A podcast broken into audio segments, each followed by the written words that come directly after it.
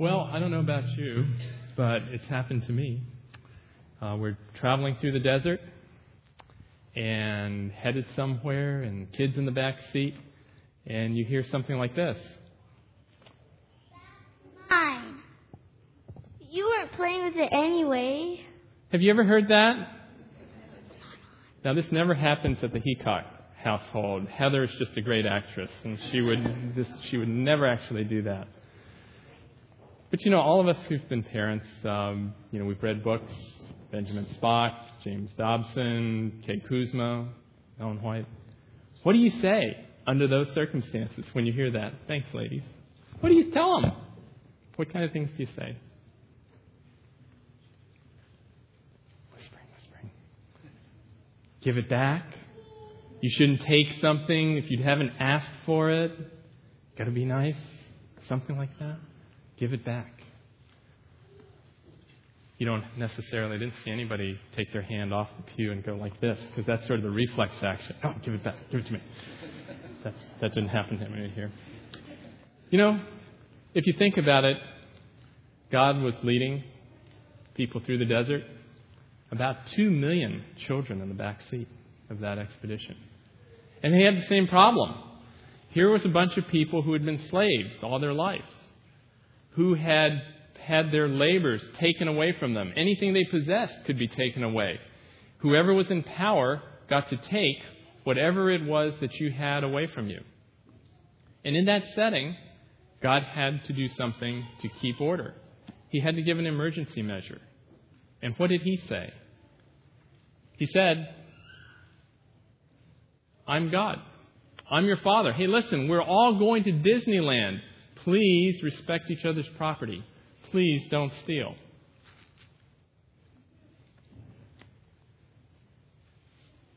And so, if you see the sequence that God has in the Bible, in the uh, sixth commandment, he says, protect each other's lives, respect lives.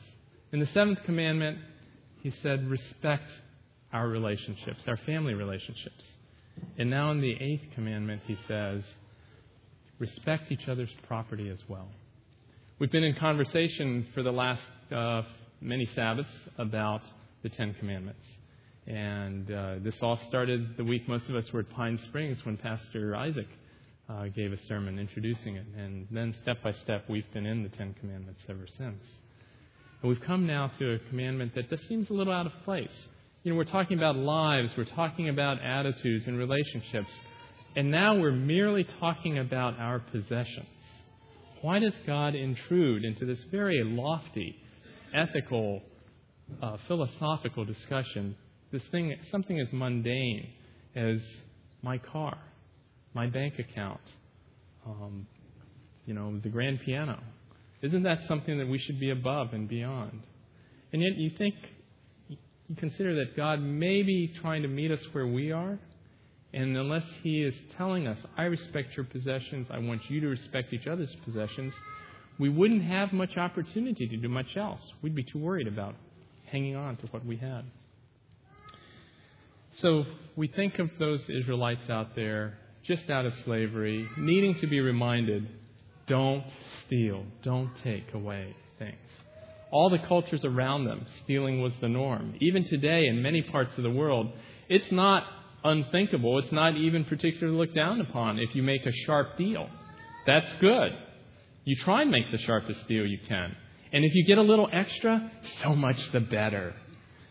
And one of the things that I'm proudest of about being an American citizen and having the American system going on for the past 200 plus years is that relatively speaking, we are more concerned about things like honesty and doing what is right than a lot of other countries. Uh, if you look at just the uh, number of people who cheat on their income taxes in the United States, it's less than most other people. And so we can be, as Americans, pretty proud of that part of our heritage. But on the other hand, in 1987, an amazing thing happened in the U.S. Seven million children disappeared. Seven million. Do you know how that happened?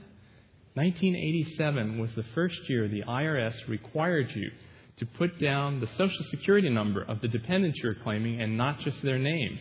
And that year, 7 million dependents disappeared from the United States. So even in America, we are prone to just a little bit of cheating, stealing. In his book, uh, Freakonomics, uh, economist Stephen Levitt tells another story about this uh, same process. There's a man in Washington, D.C., who is an economist and works for the government, and he started bringing in bagels uh, for his employees. And it got to be a tradition that every Friday he'd bring in bagels and cream cheese, leave them on the table. And it got to be a little expensive, so he asked his employees, Would you please chip in a buck for the bagel and cream cheese, and then you, you can take it. He enjoyed doing this a lot and decided that one day, about 1961, to quit the government and actually start his own bagel um, distribution uh, chain. And he, and, he, and he followed the same thing. And as an economist, he kept very accurate records. He was interested in which uh, office gave him the best um, amount of uh, business and who were the, where did most of the bagels go. And so he kept detailed records right from the beginning. And he found out some interesting things. He found out, for example, that the rate of stealing on average was 13%. 87% of people would pay for their bagels across the country, or across the city of Washington, and uh, 13% of people would take it. On a stressful holiday like Thanksgiving and um, Christmas, the rate of stealing would go up by about 2%. And on the other hand, on a non stressful holiday where it's just a day off, like Memorial Day, it would go down 2%. He found out that there was a company that he gave the bagels to where the management was on the top floor, the middle management was on the second, the middle floor, and on the bottom floor were the clerical workers. And he put bagels on each floor. He found out that the clerical workers were just a little bit more honest than average, and the people in management were the least honest. his interpretation of this was that um, that maybe they felt more entitled to things. Uh, the other interpretation given by the economist who wrote the book, Stephen Levitt, was maybe they got to be management by being a little dishonest. And that's a possibility too. Um, when 9 11 happened, he found that the honesty rate went up more people were honest after 9 11. They felt that we're all in this together, I guess.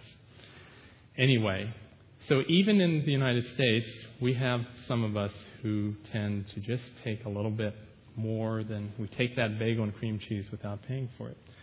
We do this at work in other ways. Um, signing on to watch our eBay bid when we uh, are at work, perhaps, or maybe not giving our real full effort at work, kind of just um, being a little lackadaisical, maybe not paying the employees quite as much as they're really worth to try and get a little extra profit. And uh, Pastor Chris, when when she was uh, giving me advice on this, wanted me to mention another kind of of uh, stealing and cheating, and that's stealing somebody else's intellectual property. And so you can go to a site and on the internet, and you can type in to Google Ten Commandments term paper. I'm going to write a paper about the Ten Commandments, and out will come this site. Um, where you can find out that if you want a paper on the Ten Commandments, you can get first rate papers for $34.99 payable through PayPal, and they'll send it to you whether you're in high school, college, or graduate school, whichever you want. And if you really are very interested in doing your PhD dissertation on this, you take the custom research option, number three there. For a price, a PhD will write your dissertation for you. Um, what would we think about that as far as stealing? You'll be happy to know, though, don't go out and try this. Teachers also have a site called turnitin.com where they can check your work against the known work of others and, and detect plagiarism. So this is still a problem for us. And God says, I'm the God who's bringing you up out of bondage. Don't steal. But is that the only thing you want to tell the kids in the back seat? Is there any other lesson you want to give the kids in the back seat besides just give it back, don't take it without asking permission? What else would you say to the kids in the back seat? Share. Somebody said it over here. Why don't you share? We're going to Disneyland. Let's share the toy and be happy together. And God has that same thing that He wants us to do. Both God and us seem to sense that we'd be happier, we'd be nicer people, more likable people, if we're generous and not miserly, greedy, and tight fisted. If you think about through Western culture over the past 2,000 years, how many characters are there or people in history who you have really liked because they were miserly? Can you think of any likable misers in the world's history?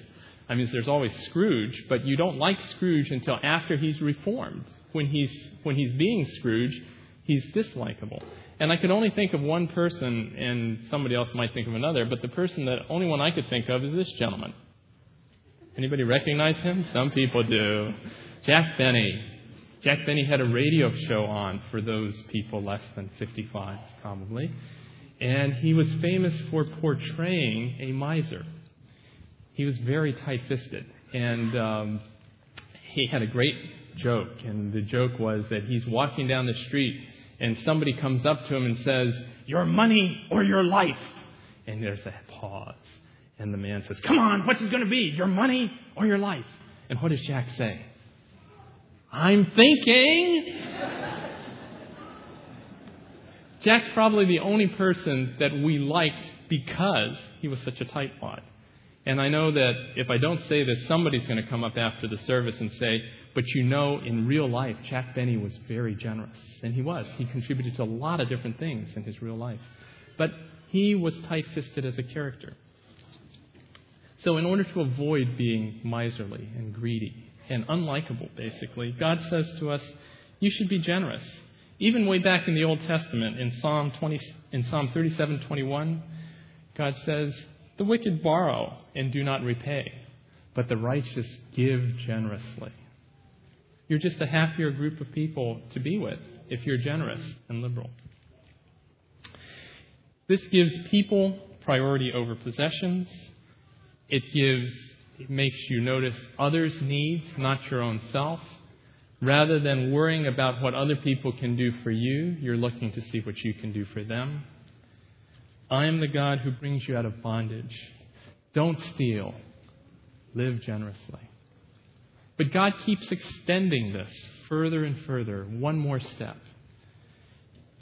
He's not only worried about us being generous, He's worried about the attitude.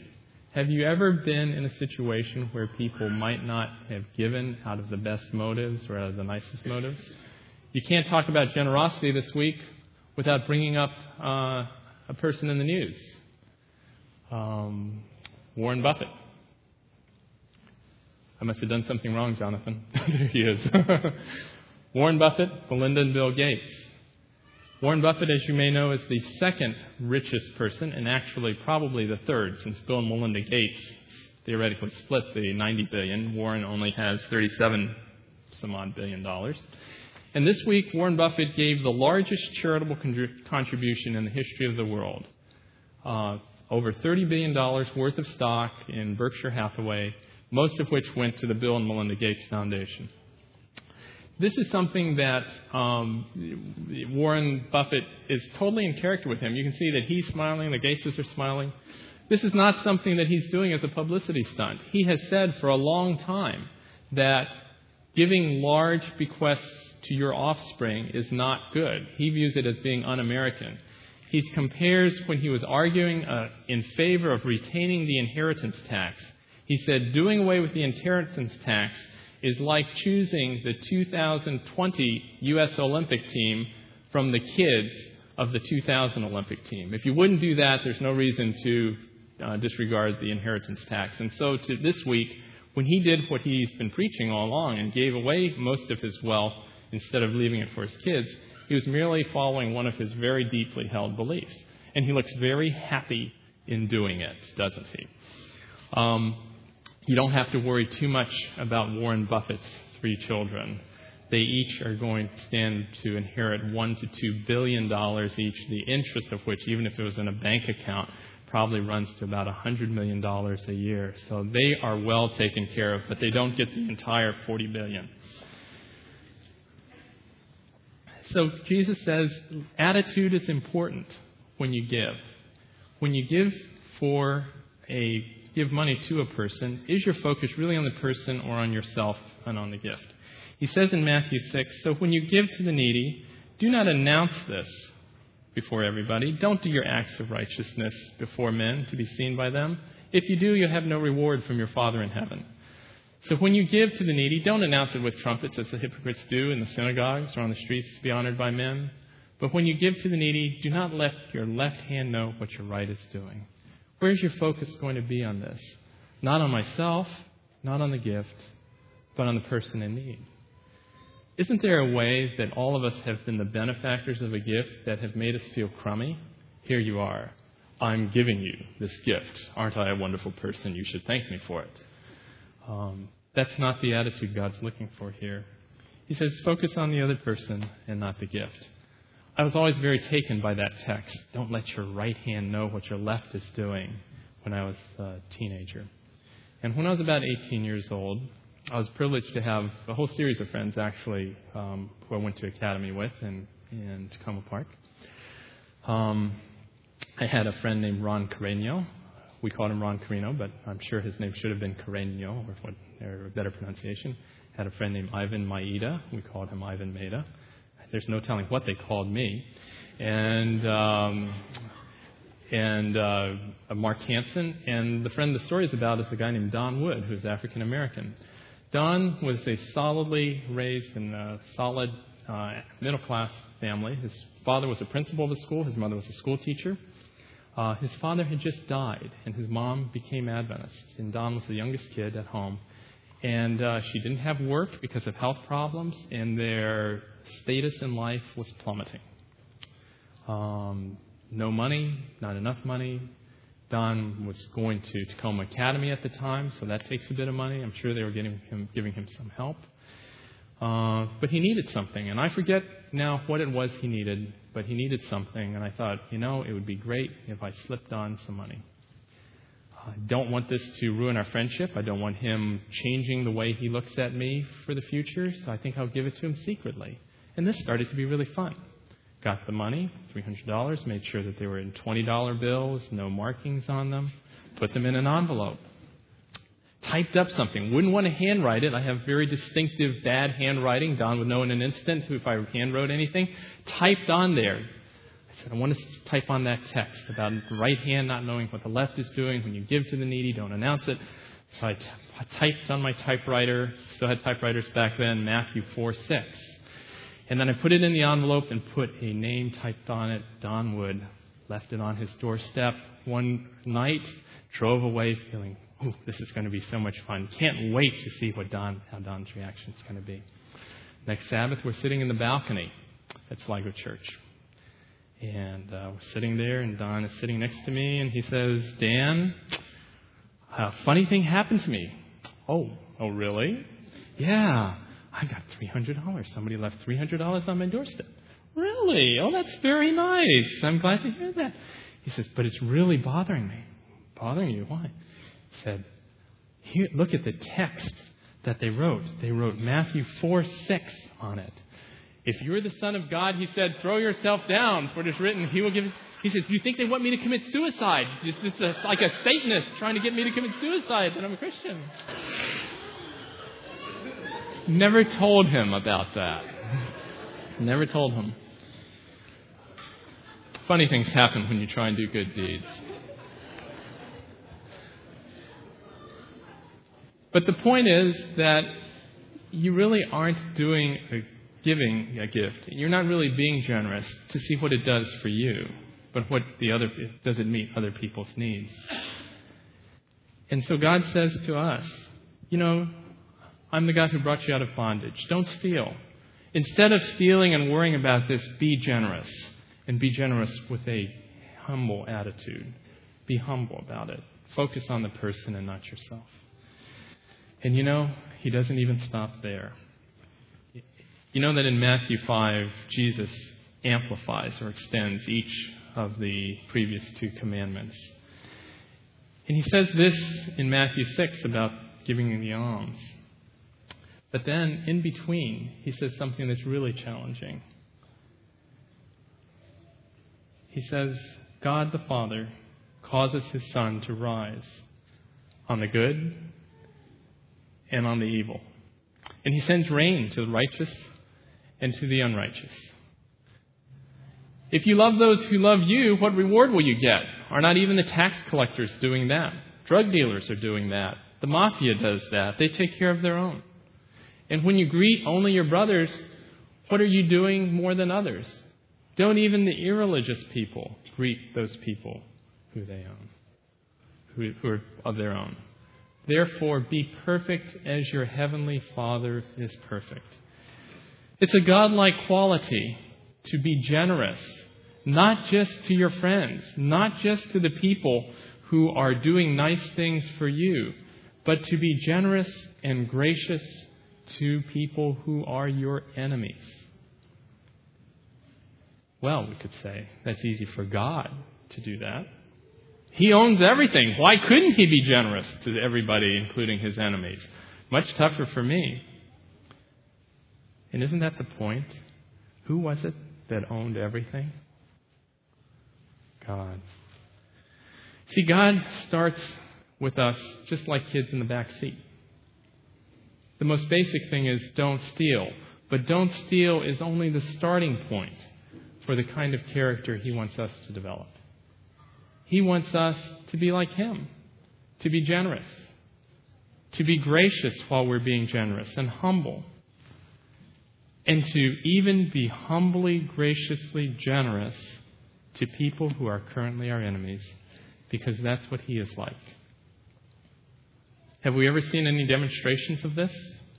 Do we know, can you think of a time when God demonstrated His generosity given in a humble manner to His enemies? I'd like to suggest He's inviting us all to remember that gift today. And as we, as Pastor Isaac comes up and we um, partake of these emblems that uh, commemorate Jesus' death on the cross for us, that we think a little bit about the kind of God who we worship, and that He is a gracious God. He's graciousness personified. He's a generous God who wants us to have all the blessings that He bestows.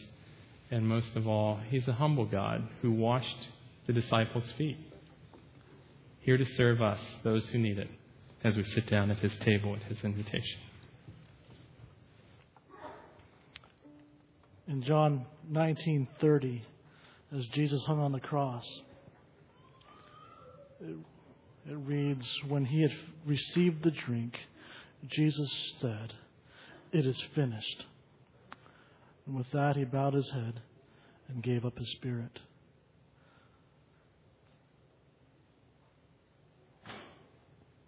It's something that God generously allowed to happen. He so willingly gave to us. And He asks us to remember now as we partake of the bread and the grape juice that represents the sacrifice, the body and the blood. And so this morning, we want to give you a chance to just reflect as we pass out the emblems to you. We'll pray over them. And as we distribute the emblems, will you pause and remember the goodness that we live in and experience? Let us pray. Father, this morning we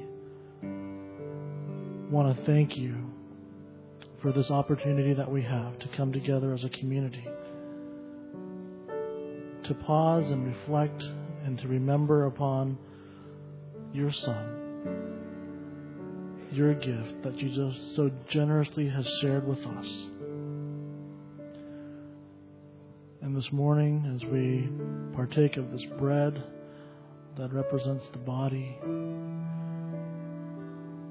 we ask that you will allow us to be your body in this community, that we may partake of this and reflect you, to be your hands and your feet to those around us. We pray all this in your name. Amen. Thank you so much for the opportunity to sense these symbols here. These symbols that you gave us to represent your life and the blood that you shed for us. Father, your presence in this world is not in the symbols, but in the church that partakes of the symbols. Help us to be your church, your body that's broken and given to the world. Help us to be your lifeblood flowing through us to the world so that as we go out, we can minister to them even as you want to minister to the world now. Thank you for these symbols and thank you for what they represent. Amen. The Apostle Paul says, For I received from the Lord that which I also delivered to you, that the Lord Jesus, on the same night in which he was betrayed, took bread. And when he had given thanks, he broke it and said, Take, eat, this is my body, which is broken for you. Do this in remembrance of me. And in the same manner, he also took the cup after supper, saying, This cup is the new covenant in my blood. Do this as often as you drink it in remembrance of me. Let's remember our generous God.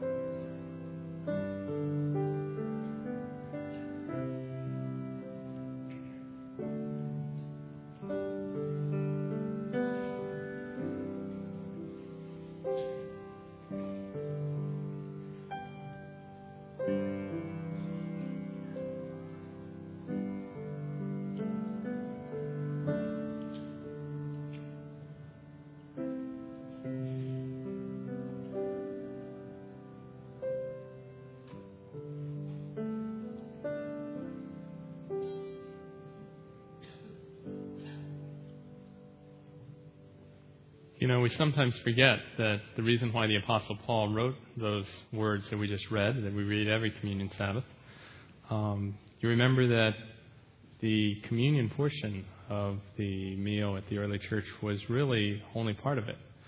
And that they were really eating together, and the problem was that people were greedy and they would hoard the, the uh, loaf or the uh, veggie links all to themselves and not share. We don't have to worry about that. We have a fellowship dinner now, and there's going to be plenty of food for all, generously provided by many of the men and women at this church. So we want to extend a special invitation for you to go right after this to the fellowship hall where very loyal people have been busily transforming it from the foot washing to the uh, fellowship dinner configuration.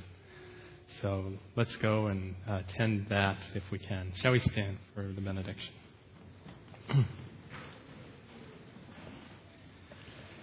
Father, we thank you for being generous with us, for being generous with each of our lives. Help us to sense the boundless riches which you're bestowing upon us, and in turn to be more like you in being liberal and generous to others. Help us to be your arms, your legs, your mouth, your eyes, your ears to the world around us. And bless us this week as we share the part of being your body in this world. In your name we pray. Amen.